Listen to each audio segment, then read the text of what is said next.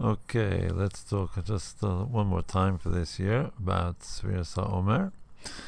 Uh, what part of the mitzvah of Sfiras HaOmer, it says in the Pasuk, Usfartem lochem, and you will count for yourself. Rav Nosson teaches us that when you count for yourself, this means you count for you. That is to say, you are preparing yourself for receiving the Torah. You're not preparing to be Ozer Bergman. You're not preparing to be Beryl Goldstein. You're preparing to be who you are in your Kabbalah Torah, and you're receiving and accepting of the Holy Torah.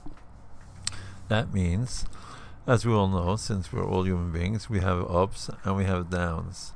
And a lot of times when we're down and we look around and we see other people and they don't seem to be down, uh, in their serving of Hashem. We see them succeeding. They they they have a good schedule of Torah.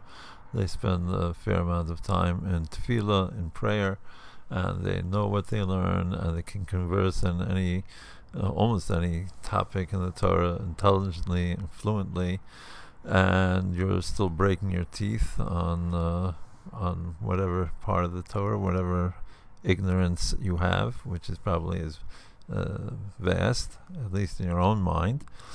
So that can be quite discouraging. Now, it's good, says Nosson, to be humble and consider and to uh, esteem other people that they are more learned than you. But that's only if you're not going to get discouraged. If, if it inspires you, it's a good thing.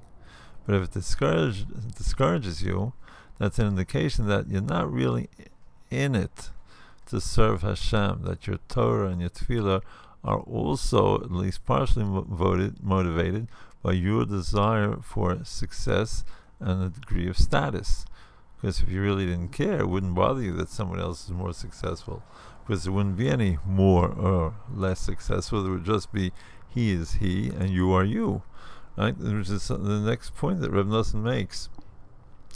That Rabbeinu Zal teaches at the very beginning of the second part of Likutei Moharan on the pasuk of the Navi that says Echad Hoya Avraham. Avram Avinu, our first patriarch, was one, and the Rebbe teaches that Avram Avinu considered himself as he was if he was the only person in the world who served God, and that's what each of us has to do. We each have to consider I am the only Jew in the world. There is no one else to serve God. So I have to do my best in my tefillah, in my prayer. I have to do my best in my Torah study, and my best in my doing and fulfillment of mitzvahs. The mitzvahs that I do uh, that are ben adam lamokum between me and God, and ben adam lachaveru between me and my fellow man. Uh, this also idea, Reb Nosson, also relates to the well-known story of the Chacham V'Tam, the uh, the sophisticate and the simpleton, the ninth story of Rabbi Nachman's Sipurei Maisis, Rabbi Nachman's stories, uh, wherein, uh, in part of the story, the simpleton is a cobbler. He makes shoes, and he charges a very uh, small amount of money for the shoes he makes. And his wife uh, asks him, How come everybody else charges twice as much as you do?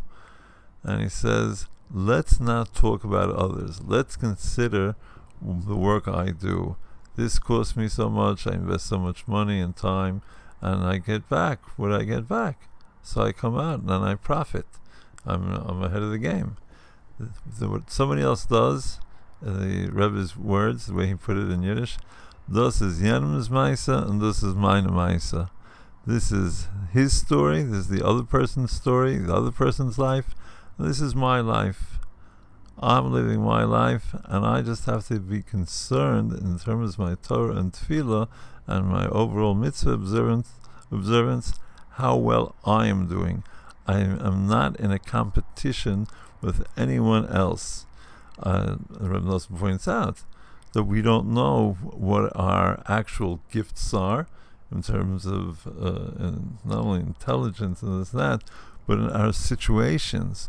we think we should be more advanced and more successful in our Judaism, and that's not necessarily the case because we don't know uh, a whole bunch of stuff about our past lives and such, and we don't know the interactions we've had and we are having, and what forces are at work uh, that we have to uh, deal with. So really, you can't judge yourself. You can't compare yourself. You can judge yourself, and you know whether or not you're doing your best. But you cannot compare yourself to anyone else because no two people are playing on the same playing field. Everybody's playing field is different and tailor made. So that's usfartum lechem.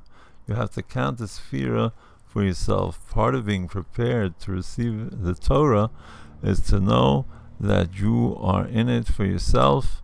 You are in it to work and succeed the best you can, regardless of how well others are doing and you to never ever let yourself get discouraged in your uh, in your success or lack thereof in keeping the Torah.